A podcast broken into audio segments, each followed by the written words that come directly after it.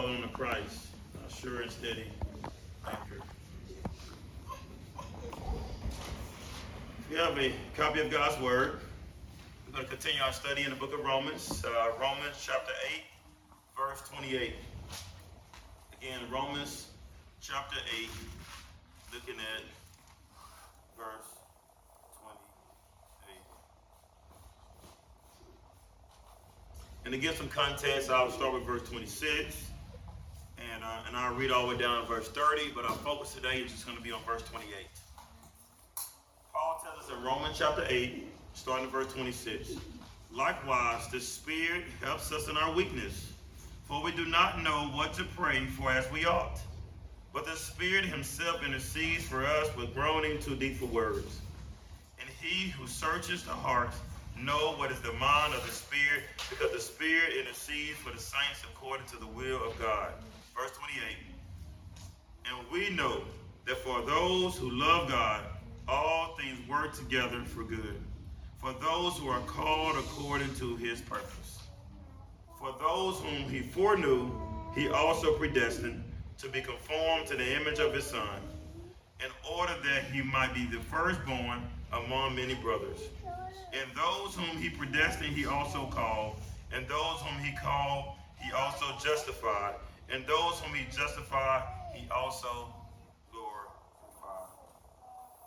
We got introduced the word glorified, glorification weeks ago. But Paul even ends here in verse 30 with glorification again. Let me pray for us and ask the Lord to help us with this verse 28 this morning. Our Father God in heaven, Lord, uh, we thank you again for this Lord's Day.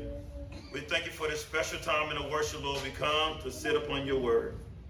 Lord, open our hearts right now to hear your word, for us to receive your word. Soften our hearts, Lord. If there's any pride, Lord, that's right now, Lord, there's this um, that is so strong, Lord, that can prevent your word and going forward. Lord, we ask you, Lord, to remove that pride. Let, let your word, Lord, pierce through any type of barriers for us this morning, Lord, to be edified, to be encouraged this morning. So bless us with your word this morning, Lord. Help me in my weakness.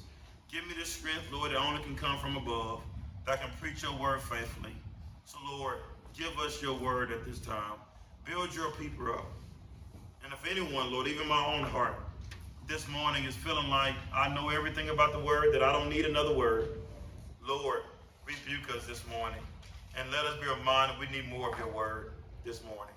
So, Lord, give us your word and let us receive your word. In Christ's name we pray. Amen. So I grew up, you know, with a mother. Uh, my mom was a pretty southerner. And uh, one thing she always made that I always enjoyed growing up was her banana pudding. And that's the only way I known banana pudding be made, it to be hot. She'll put it on the stove and warm up the, all the ingredients on the stove and it come out and it's just, it's as hot as it can be. And it'd be so, so good. And all of a sudden I got married. Now my wife, right, she made banana pudding, but her banana pudding is the totally opposite. Her banana pudding is cold. And so for me, like, you know, I never had banana pudding like this. So this is so, so wrong. This is the right way because this is what I've had all my life. I've had hot banana pudding. So cold banana pudding wasn't a such thing. But once when I ate some of that cold banana pudding, when I ate it, it did this something to my whole life. And it was something I never had before, and I now I able to I was able to see that cold banana pudding is edible. It's good. And it's even good for the soul. And it's enjoyable. And still to this day, now I think my mom, I don't know if she make hot banana pudding anymore. But the banana pudding is so good. But this sermon is not about banana pudding. But I think it's a great segment or a great illustration to, to point us right into the sermon message. All of our lives we have as uh, as believers now, where we was unbelievers, we always knew what evil was. We knew when someone died in a car wreck or someone hit somebody on purpose, somebody been mean to somebody. These things are evil. all throughout our lives, we always know what evil was because what somebody have done to us. This is evil. So somebody stole this from me. This is evil. All these things are evil. All of our lives, we have seen things this way. But now, as a believer, there is no such thing when I say it as evil in the life of the believer. What I mean by this, don't throw nothing at me yet. Y'all bear with me. Don't throw anything. Give, give me some grace. That for as believers, now everything that happens to us, right? Somebody steal from us, somebody belittle us, gossip, somebody do all these things about us now. Now we see things differently. We see these things now that God is using these moments for us to know more of Him, to see more of Him, to grow Him. We don't see things as evil as the world see evil. We see things as moment that God has placed in our lives for us now to trust Him to grow in Him. Just like I saw the banana pudding one way. Now I can see it another way. As believer, we don't engage the world like the world engages it. The world sees everything as so bad, everything also, everything as, uh, uh, uh, as, as in a way of they're not getting what they want. They see things from, from selfish lenses. But as believers, when hard times come our way, we don't go first to look at things in a way how the world look at things. But as believers, we look at things in a way Jesus looks at things. That God has allowed us to happen for his ultimate good. For me to see his glory, for me to grow in his glory. You know all the things I just mentioned? I didn't say anything negative, did I? I said everything that God wants us to see in this. That God wants us to see his glory in this particular moments. We don't come around and say, woe is me, woe is me. We say, God, you are doing something I don't understand, but I know it's your good, and you're going to work everything out for your own good. That's how believers see things. But the world see things in a way of everything is just so bad, so bad, so bad. But as believers, we see it that God is doing something that is so amazing, but my eyes cannot understand it right now. But it's so good, but I just don't understand. And some of y'all like, hey, Creston, you telling me that bad things don't happen in life of believers? What I hope as we finish this message off today, that it can better encourage you that now as believers, anything come our way, God allow it to come. God allow it to come. And by God allowing it to come, God is going to use what the world may try to use as evil, as the world might use as bad, as people in the world doesn't despise us, how the world might use things. God let them do it, but God turns around what they do and uses it for his good. My God, my God. So what can happen to us? What can man do to us? That's what we're going to hear the rest of Romans 8. They're going to talk about what charges, what can man do? And Paul talks about this. If that you kill me, I give you the Lord. I stay here, I proclaim Jesus. What can happen to the church? We win. We win. And again, my favorite song, all we do is win, win, win, no matter what, right? We win in everything we do. But y'all, y'all, y'all kind of quiet. Y'all don't believe me this morning. So let, let us just right into our text. We're going to do it in two points today. Normally two points, normally a short sermon? Two points this morning. Who is Paul referring to that love God in verse 28? And the second point is going to be what happened to those that suffer but are loving God in 28b. And we go to two sub points from that second point. Suffering work out for their good. And the last sub point is going to be they are called according to his will or purpose. If I could title this sermon today, I would say all things work together for good. All things work together for good. Let's jump to point number one. Who is Paul referring to that love God? And we know that though that for those who love God, all things work together for good. Everybody put their finger on the word and. And. And helps us know that Paul is continuing his thought from this section, from last session. Paul is encouraging weak, suffering Christians that God has all has, has and always will secure us. He has provided proof of this assurance in this entire chapter. This chapter is not focusing on unbelievers. So when you talk about the Romans 8 28, the verse we use in football games, basketball games, this verse is for believers. This verse is for believers. It is focusing on those that are saints. Is overwhelmed by the daily struggles of the flesh. Who are saints? Believers. We are saints, right? And I talked about the Catholic Church had all these monuments and statues, all these different money, all these things they had. Well, they, they had like 10,000 saints. They paid this money to get there. That's not what we're talking about in biblical saints. In the Bible, saints is nothing but those that are set apart by Christ. Those are true believers. So all of us that are believers in the room, family, we all are saints. But today we're going to notice two approaches to this verse in verse 28. The first approach we see this verse is different section from verse 27. That Paul now gives another reason for our assurance. Is Paul saying this in verse 28? If he's giving us another reason for our assurance. Another approach people have taken on this verse 28 is is Paul, uh, the second approach is, is, Paul is including this verse 28 with the verse that came before it. That Paul is continuing the thinking of the Spirit from verses 12 through 28 of assurance. I believe we can see both happening because of the conjunction and.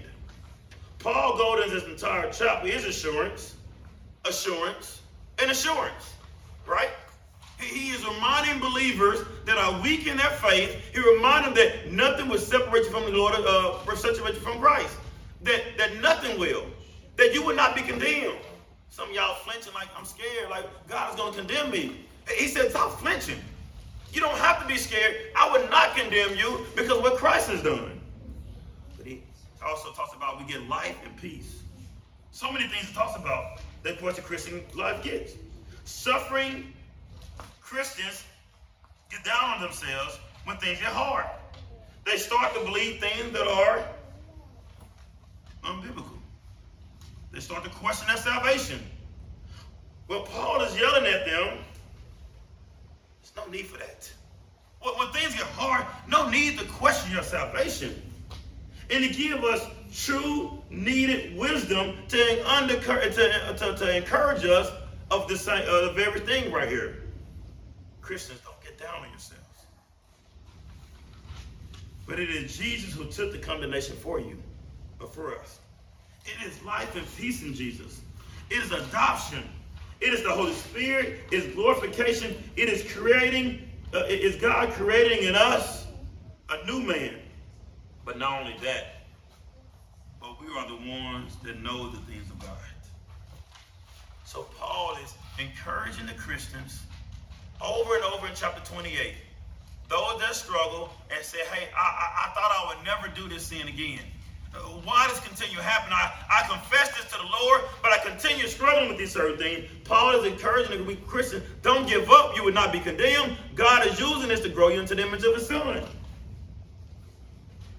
And Paul continued the same thought. Paul is like, I want to continue giving you more and more reasons to be reminded that you would never be separated from Jesus. So Paul is giving us things after things after things after things. He is continue going, continue going, continue going. going. I guess I'm kind of hungry this morning. This past uh, Christmas and Thanksgiving, my mom made a big Thanksgiving meal. And we bringing everything out. We thought everything was finished, so we had everything on the table. We go into the refrigerator, she had a whole other layers of more stuff. It just kept bringing stuff out. I'm like, who gonna eat all this stuff? It was just more food, more food, more food. It, it like it didn't ever stop. But Paul is giving us so many reasons right here. It never stops. Paul to continue naming things right here that we have in Christ. So when you are overburdened, when life gets so hard, remind yourself of all these various things you have in Christ that you will never be separated from Him. That's what Paul is doing. That's no excuse for you to be down, feeling like Christ has left you. Christ will not leave you. How do we know this? Look back in verse 28 again. And we know. This we know is referring to Paul, who is writing this letter, but also the Roman church, who he is writing this letter to. But for all believers, that we know something. This is a part of what we know. And we know that for those who love God.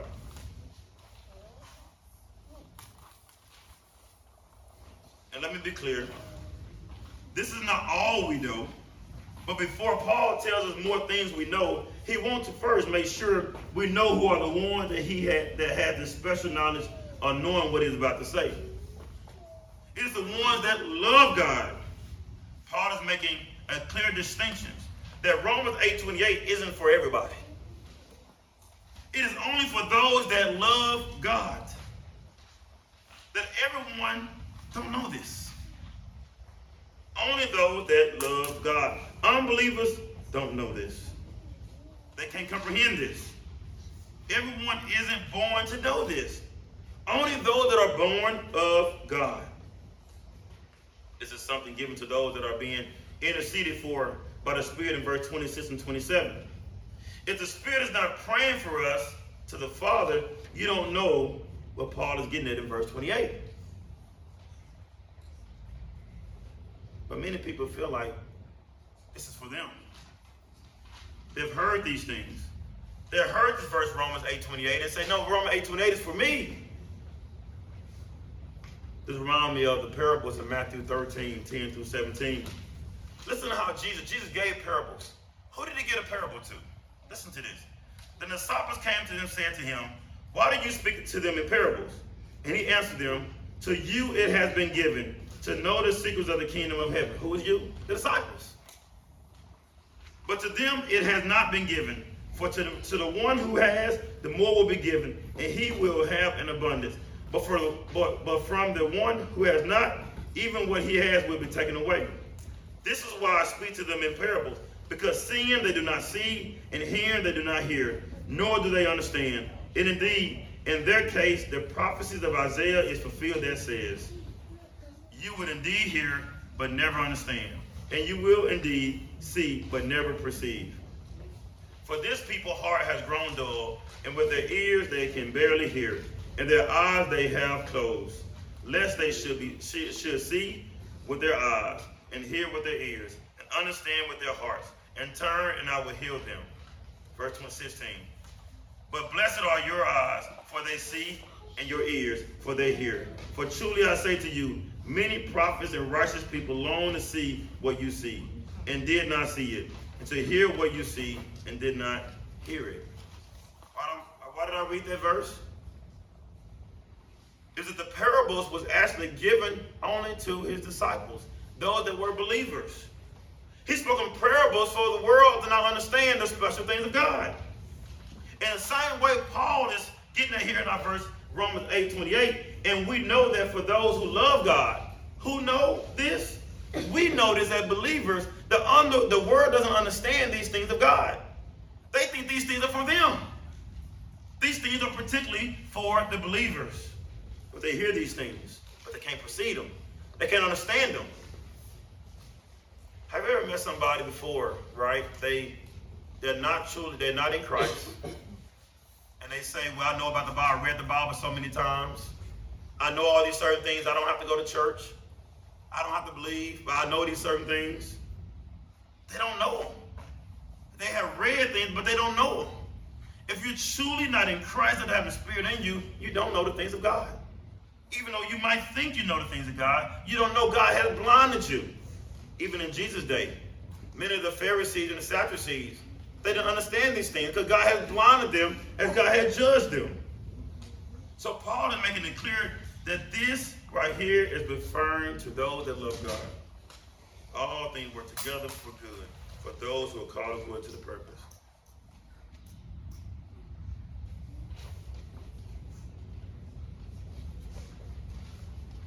Paul is thinking about the church right now. We see here who love God is another and an attribute is another attribute of those. The word love. Is giving a clarity on who those he's referring to. It is one that loves God. The word love is commonly used within the Greek language. In the English language, we say love every, every time we, we try to have some affections or we use the word so much in the English language. In the Greek language, I'm not a Greek scholar, I barely know English. There's about seven to eight words that's used for the word love in Greek. y'all know some of them. Is it Eros, Eros and Phileo and Agape, Pragma, pra, Pragma, I think. I think Eros is a word that means a type of intimate, sexual passion type of love. Phileo is the friendship, right? This friend, Philadelphia comes from word, right? Phileo is this type of deep friendship type love. I think it's ludus, ludus. Y'all heard that one? Come on, y'all supposed know you great now. It's a word that deals with this type of playful love. Um, one called storge, story guy, storge, storge. Y'all, y'all, y'all. It's like this family love. So mania is one that talks about this obsessive love. So we got like seven or eight different words love. And y'all just been telling everybody you love them, right? So what, what love is Paul getting at here in our text? Well, I think the first way to find out is look into the Greek. And I think looking into the Greek, we see a unique word there. We used the word y'all mentioned earlier was, y'all don't want to mess it up, it's agape. It's agape love. And, and it agape love, it deals with this this this this um, unconditional love. It, it's a love that deals with trust, forgiveness, acceptance. To say? It is precisely for those that are in God. They're the ones that are loving God. This agape love, this unconditional love they have. This is not a love that believe unbelievers have for God. Unbelievers do not love God. Believers love God. Love one person means to take this pleasure in. So these are the ones that are taking pleasure in God. They're finding satisfaction in God. For them, they see God as the one they live for. So the one that is loving God is the one the verse is referring, rest of the verse is. If y'all notice, I keep saying the word loving, right? I use the word loving because this word agape is a participle. It's a participle. Y'all remember when I talk about a participle? A participle is something that is ongoing. We use participle in English in very different words when we put ing at the end of a word. Walking. When somebody is walking, they are act- actively at walk, right? They are taking a walk talking, somebody's actually we're talking. Running, they're just not for a run, they're actually doing it. So this word love is actually in Greek is loving. Any of your Bible have ing on it or just love? Most translations just has the word love. The word is actually loving. What's so unique about this word being loving is that this person didn't just love God one time in the past. This person that Paul is talking about in Romans 8:28, this person just didn't love God one time. This person is continually loving God. This is actively happening. He have loved God in the past. He or she have loved God in the past. They'll love God in the present, and they'll continue loving God in the future. So this verse right here in Romans 8:28 is those that truly love God. Unbelievers love themselves. They love themselves. They make everything about themselves. They, they don't worship God. They worship themselves. These are not the people that referring to. But for those that he's referring to here is believers. And it's a reason why I continue saying this because I want you to be able to embrace what I'm saying as believer that this is for you. This message that I'm preaching is for you and for me. This is for us.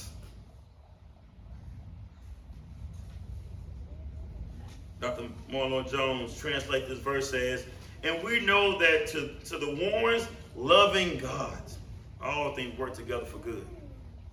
Again, we have established clearly that Paul is making it clear who he's talking about here. He's talking about you and me and all the rest of the believers. Here's who he's talking to. Those that are loving God. We all face the desires of the flesh, struggles with temptation. But Paul doesn't go there to address all those things right now. But Paul wants first be able to say, hey, Christian, this is for you. What I'm about to say, this is for you that are loving God. Brings us to point number two. We just established now who are those that Paul is talking to.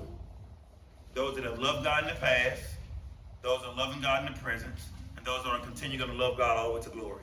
Those that are truly loving God, those that have this pleasure in God, those that see God for, for who God is, those that are submitted to God. That's who Paul is referring to.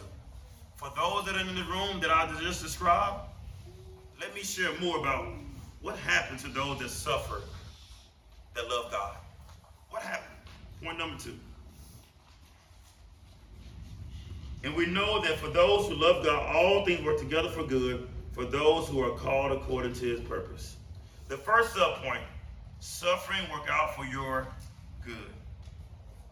The first thing we see happening to those that are suffering and loving God is that all things work together for good.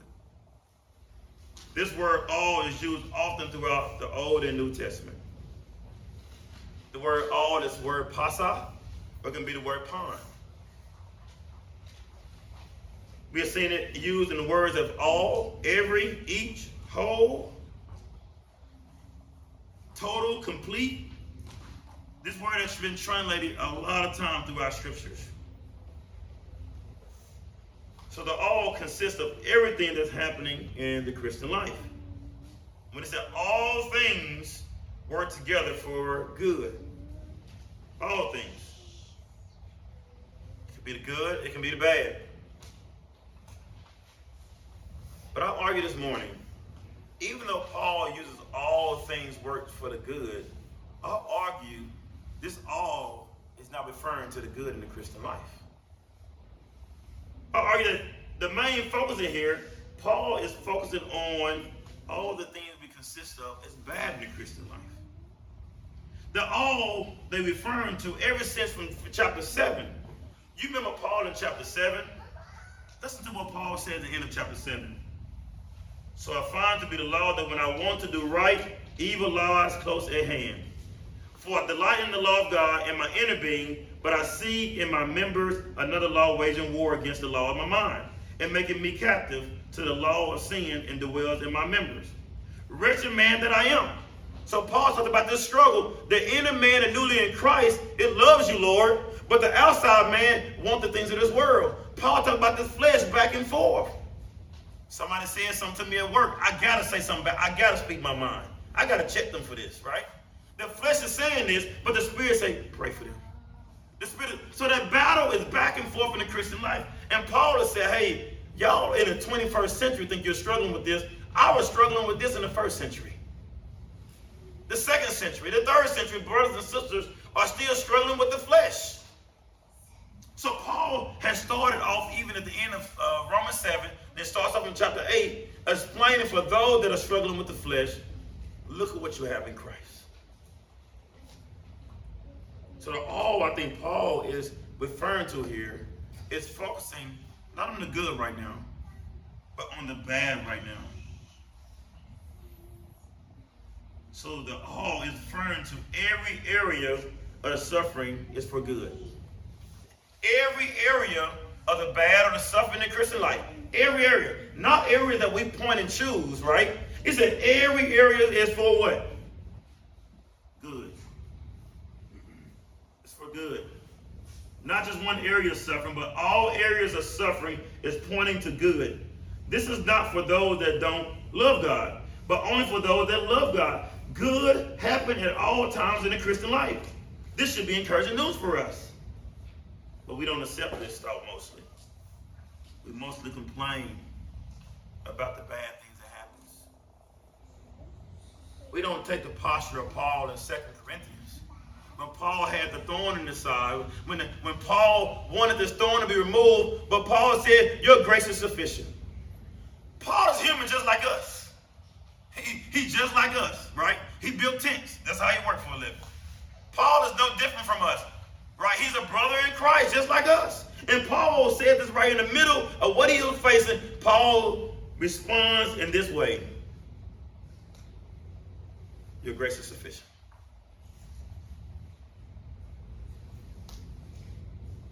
When Saul came to David in, in, a, in mount, uh, in the cave of Adullam, and David knew Saul wanted his life. David had a chance to kill Saul. David responded in grace to Saul. He didn't kill him. When bad happens in believers' lives, but God honors in scriptures, when things happen in the Christian lives, Christians respond the way God requires us to respond, the same way Jesus responded. So, but I'm going to ask a question here for us believers. Why do we complain when bad things happen? Why is our first question, why me? I didn't do anything to anybody. Uh, why did I have to go through so many things? Another question might be, how long is this going to last? There are many questions normally surround this type of thinking. But as believers, why are we going straight to those type of questions? Why our first posture is to go to those certain questions? If all things happen for our good, why do we go to those questions? Why do we go to the negative questions? Why they treat me like this at work? Why do why they do me like this? Why the family do me like this? Why do we go so negative as Christians? We should ask questions of thankfulness and gratitude. Lord, how can I see your glory in the midst of this? I say, write these things down if you can. Write these things down. Lord, how can I see your glory in the midst of this suffering? Lord, what attribute can I see of you in this moment? Lord, what area in my life can be glorified, I mean, can glorify you in this moment? Why don't we go to these questions? we don't go to these questions because we're so comfortable with the things that the flesh has to offer. We okay. It's so easy to say the things of the flesh because the flesh is corrupt. So guess what we do? We trust the flesh to give us responses.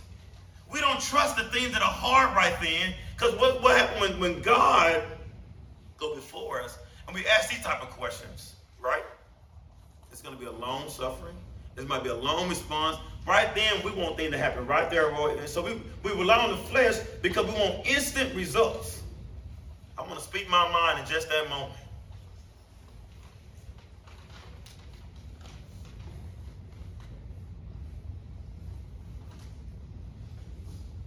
The type of question I just mentioned, how can I see your glory in suffering? What attribute can I see in this in this moment? What area in my life can can glorify you in this moment? These types of questions are embracing suffering and not complaining about suffering. Because when we complain about suffering, we're saying, God, you don't know what you're doing. Anytime we complain and suffering, we're saying, God, you don't know what you're doing.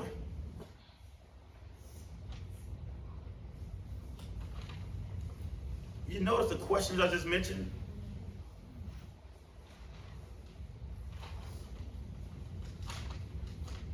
These questions are trying not trying to speed up the process of duration of suffering. It's not, don't no question say, hey, how long it's going to be. It's not questioning the suffering. It's embracing the suffering. It's embracing it. A lot of time in suffering, we look at things outside of that moment to give us hope instead of seeing the hope that is in suffering. Let me say this. Everybody listen to this. A lot of time in suffering, we look at things outside of that moment to give us hope instead of seeing the hope in the suffering. Let me give you an example that might have been confused. Let me give you an example. Somebody in a car wreck may say, I lost my car, but my life is spared. Right? Nothing, nothing bad with that. Just stick with me. Another example. Somebody say, I lost my job, but hey, I got a better job. And let me be clear, that's nothing wrong with that. Got a better job, uh, my life was spared, but I want to encourage you to see the blessing and the good in the suffering of itself. Going back to the example of someone in a car wreck. And if somebody, their life was spared. Let's go back to that example again. Let, us see the good in the car wreck. Paul said everything's for good. So the car wreck right now in this moment, right? In this certain moment, God said it's good. And I know that doesn't sound right in our world today. That man, having a car wreck, let me just have. Now I'm not saying to go hit somebody and say it's good. Now I'm not saying that, right? But things that God allowed, the wreck is good because God has allowed this event to happen for me to see He was using this moment in tragedy, right? In this certain moment, He's using this moment for me to see that He is a good God. This is good because God has allowed this event to happen for me to see that He's preparing me for glorification. This is good because God has allowed this event to happen for me, for me to be pointed to Christ. Uh, God allowed this to happen right here, this wreck to happen. Let me see that I don't have to make an idol of these things in this world. For God allowed this happen for me to see his attributes, for me to see areas in my life that I'm not glorifying him in. God has allowed this to happen. I go on and on and on. See, I didn't go to him sparing, which he did spare. Thank the Lord, he spared the life, right? I'm not saying it again. I'm not saying that. Uh, I'm not saying that again. That um, that um, we shouldn't praise God for sparing our life. We should. Pray, praise God for that. But what about the suffering of Himself, right? In that particular moment, that's what I'm referring to. If you notice, I didn't say anything about the new car. I didn't say anything about a new job. I said, in that moment, I am in a car wreck right now. And the Lord, you allowed this to happen. Devastation right around a right happen happen. But Lord, I know you're going to use this moment to draw many to Christ. You're going to draw many to know you.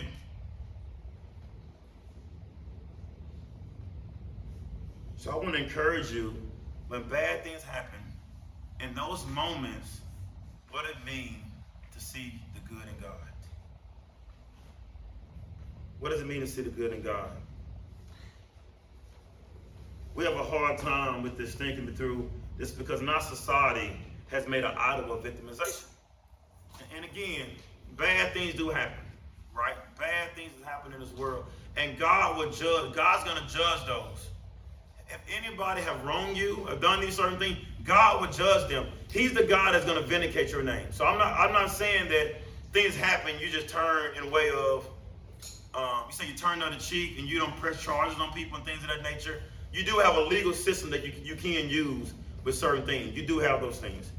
But I want to say in the life of the Christian, though, is that even though when you do those things, you still can see that God is using the moment for good, right? But at, at times we see, as Christians, we blame and talk bad about suffering. But Paul encourages us to embrace the good in suffering and don't let victimization steal the moment of cherishing the good things. A believer can truly be a victim, but they are firstly looking at good rather than negative. Again, a believer can be a victim of certain things, of a bad thing that truly, something that truly, truly happened. When I say truly happened, but they can still see the good. God, you allowed it to for me to trust you. I'm gonna trust you in this, Lord. Go before me. I'm gonna get careful about the church, and you might go ahead and follow with a certain step you need to follow to get people involved to do what they need to do, whatever the situation may be. But as Christians, in the middle of what happened to us, we still see that God has allowed that, and it's to be for good.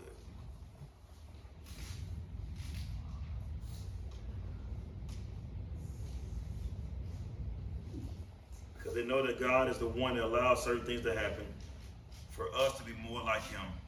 God has redeemed the sinful acts of man and turned them around to make those precious moments areas for maturity for us. God has redeemed these moments to make a maturity for his believers. So I want to give a couple quotes for a couple believers that have been through certain things. It's a lady named Elisabeth Elliot. Anybody heard of Elisabeth Elliot? Elisabeth Elliot lost her husband, Jim Elliot, as a missionary. Listen to what she said after losing her husband. Listen to this. I have shared this quote with many of y'all before in the past. And I can say to you, I know exactly what you're going through. But I can say that I know the one who knows. And I've come to see that it's through the deepest suffering that God has taught me the deepest lessons. And if we'll trust Him for it, we can come through to the unshakable assurance that He is in charge. He has a loving purpose, and He can transform something terrible into something wonderful. Suffering is never for nothing. She lost her husband, and she comes out and says, Suffering is never for nothing. Suffering is never for nothing. It is always for the good and ultimate good.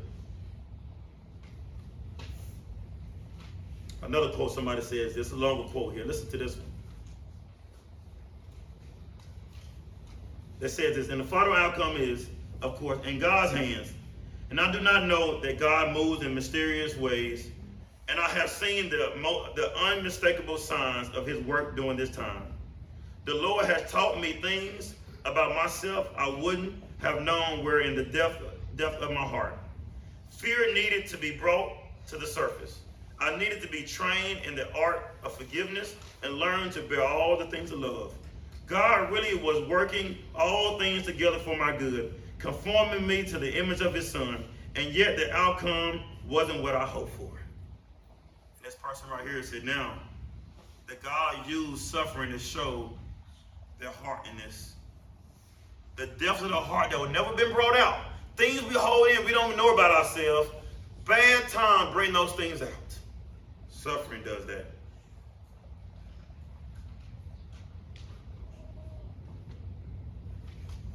Another quote is this Today you might be living through a situation that simply doesn't seem good.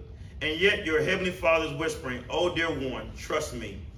He knows all things and is indeed working all things for good for those who love him. He is not withholding good from you. It isn't in his care to do so. Even what might appear like death will one day be revealed as an ultimate good in your life. Something that might be so terrible might be the very thing God used to make you the person that he called you to be. Paul David Tripp, y'all have ever heard of him? He has a health condition. And he talks about it in his book of suffering about his health condition.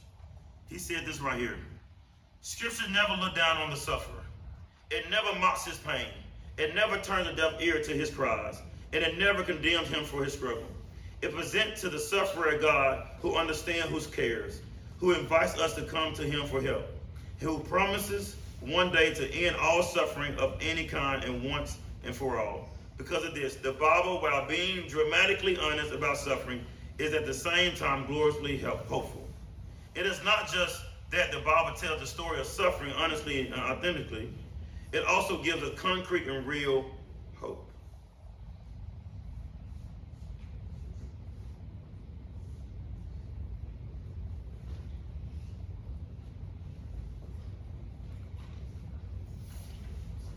One person said this If through losing what this world prizes we are enabled to gain, what it despises, treasure in heaven, invisible and incorruptible, isn't worth any kind of suffering.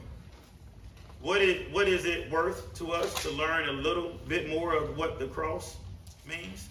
Like life out of death, the transformation of earth loses, heartbreaks, and tragedy. So I'm looking for what to come in the midst of suffering. Suffering points us to the glory to come. These quotes, I keep going on with many more quotes of those that may have been suffering.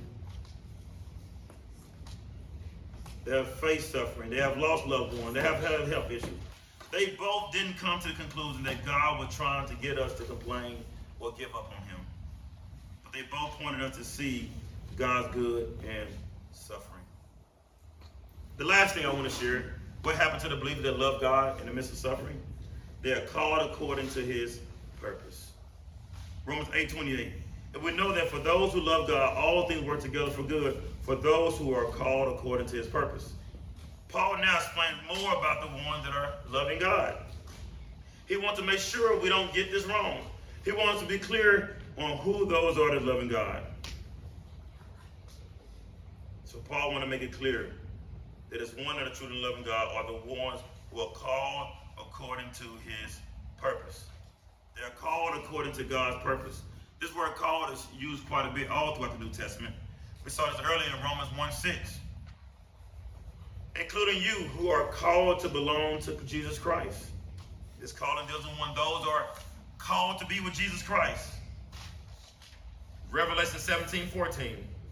They will make war with the Lamb, and the Lamb will conquer them, for he is the Lord of lords and the King of kings, and those with him are called and chosen and faithful. You're going to notice the word call always relates to the life of the believer for the most part. 1 Corinthians 22 to 31, we also see those that are called by Christ.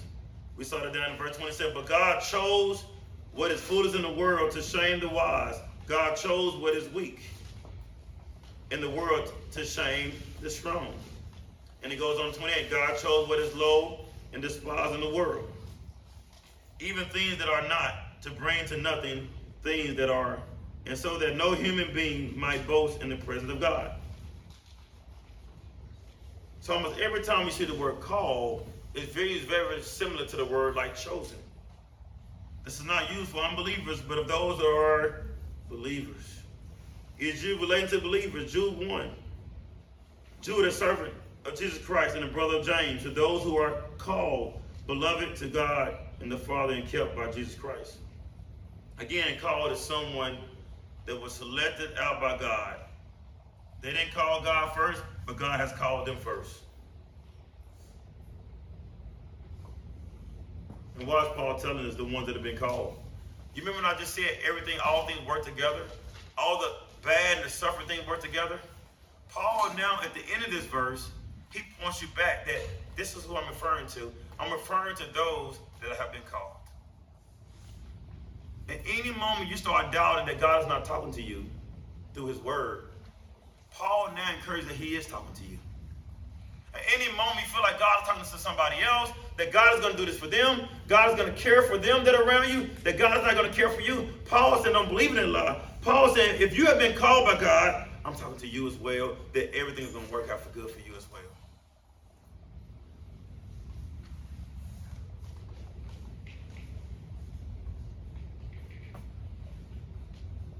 The word chosen is different from calling this way. Chosen deals with in the way of what has happened in eternity, that how God had chosen us before the foundation of the world. We know this from Ephesians 1 4. The ones that are called, are the same ones that are chosen. And we know that they are truly chosen because of their calling. Their calling according or concerning God's perfect purpose or will. The same person is the one that's loving God. We know that by the rest of the verse. Let's further explain the calling described in this calling as who are called according to his purpose. Not their own purpose, not my purpose, but God's purpose. This is why God called them to follow him for his purpose. This world purpose is for themselves. But God purposes for himself. This word purpose, this word, word prothes, prothes, prothes. I might have jacked that one up.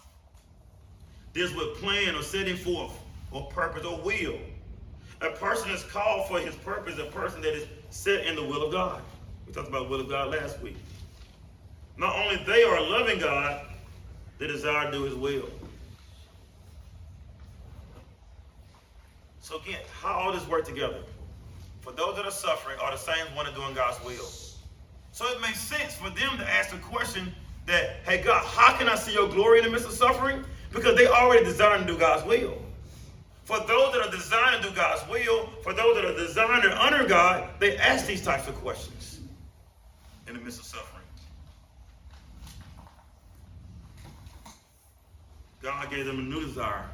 Our first desire is to do the the things of self, like Adam and Eve, right? They ate upon the, the tree that God forbidden to eat, to eat from. They ate these things to worship self. But and their desire is for self, what I want, what I want. But now our desire is what God wants. The one that are experiencing suffering but is loving God, they desire to do God's will. And they're not left as orphans we're more than well cared for. So we have the Spirit. We're set aside according to God's purpose. Right? We won't be condemned. In the midst of hard time, the battle of the flesh, all that leads us to ask the question of, in the midst of hard times, God, how can I see your glory in the midst of this? We have expecting mothers here. We, we have those that are married here. We have those that are single here. We have all these different various situations. For those that are called by God, that are set apart by God, no matter what you may be facing right now, be reminded of this. If it's something else that God could have used, He would have used it to make you to the image of His Son. What you're going through is perfectly what God has set in place for God to make you the person He called you to be. We're not God, right? God, well, let me let me tell you, God, what needs to be done for me to be like this. God knows better than we know ourselves. So God has has allowed this plan to be brought out in our lives for us to be the person He called us to be. Again, I think Charles Spurgeon, somebody else said, if it's some other way, grace would have put us there. If it's some other way we could have missed over suffering, grace would have put us there. So the job you're at, the kids that you have, the friends that you have, all of those things you have, God is using every single thing. There's no mistake in any of it. God is using all those things. You can name it in your head right now. Don't say it out loud. Everything you have in your life right now, you want to go away. If those things didn't exist right now, grace would have used something else. But God has used those things for you to see his glory, for you to be able to trust him. Let me end with a couple applications. Greg, blink it on me. Remember when suffering come, that there is good in the suffering, right? And outside the suffering. There's good in the suffering and outside the suffering. Embrace the good inside the suffering, embrace the good outside the suffering. About what I said about a car. In that moment, what does God want me to see in this car wreck?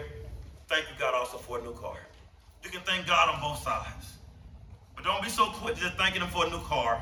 Thank Him for spiritual life. Say, no, thank you, God, for allowing me to see my heart in this moment. Thank God on both sides. Don't let any any type of suffering or situation get lost. Take advantage of every situation and try to get everything you can get out of that situation that God is trying to show you the good in it.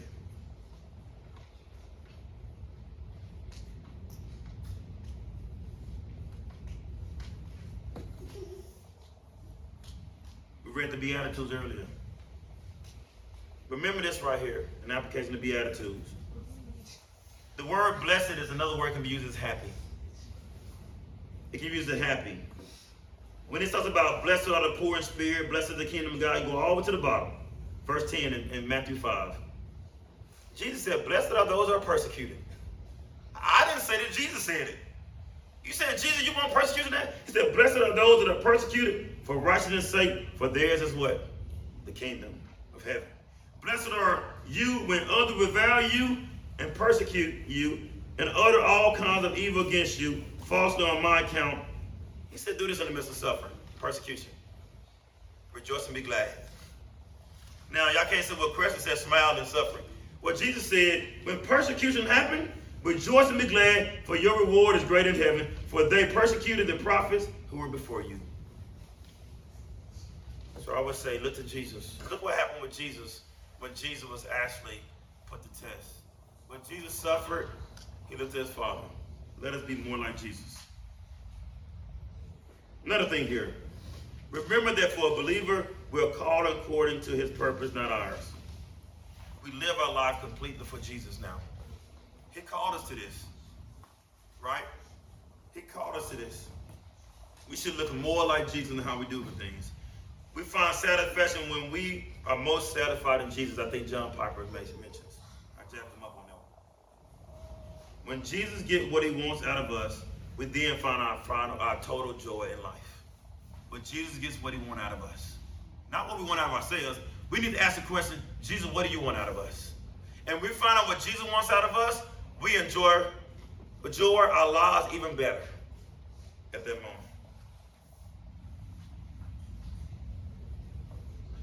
Paul says this in Ephesians 4 1 through 6. I, therefore, prisoner for the Lord, urge you to walk in a manner worthy of the calling to which you have been called, with all humility and gentleness, with patience, bearing with one another in love, eager to remain, maintain the unity of the Spirit and the bond of peace. There is one body and one Spirit, just as you were called to, to the one hope that belongs to your call, the one Lord, one faith, one baptism, one God and Father of all, who is over all and through all and in all. 2 Timothy 1 9, who saved us and called us to a holy calling, not because of our works, but because of, of his own purpose and grace, which he gave us in Christ Jesus before the ages began. So, family, how do we respond when things doesn't go as planned in our lives for us that we plan out for ourselves? When things go, when tragedy happens in our lives, how do we respond? We respond by Ephesians 4 1 through 6. We respond in a way of humility and gentleness. And again, we shed tears. I'm not saying in any of this that we don't shed tears. We cry a loss of a loved one. But we ask the question in the midst of this, God, I don't want to, I might not understand everything right now, but I know, God, you're going to use this for good as we shed no tears. So, believers, we get an opportunity as we get ready to leave here. We get an opportunity as we go back to work, go around family, go around friends. We get an opportunity to let them see the way Christ see things. We get to show to the world how we do what deals with disparity, how we deal when people wrong us. We get to show the world how we deal with those certain things because now we see what Christ has done in our lives. Amen, amen. Let me pray for us. Let me pray for us.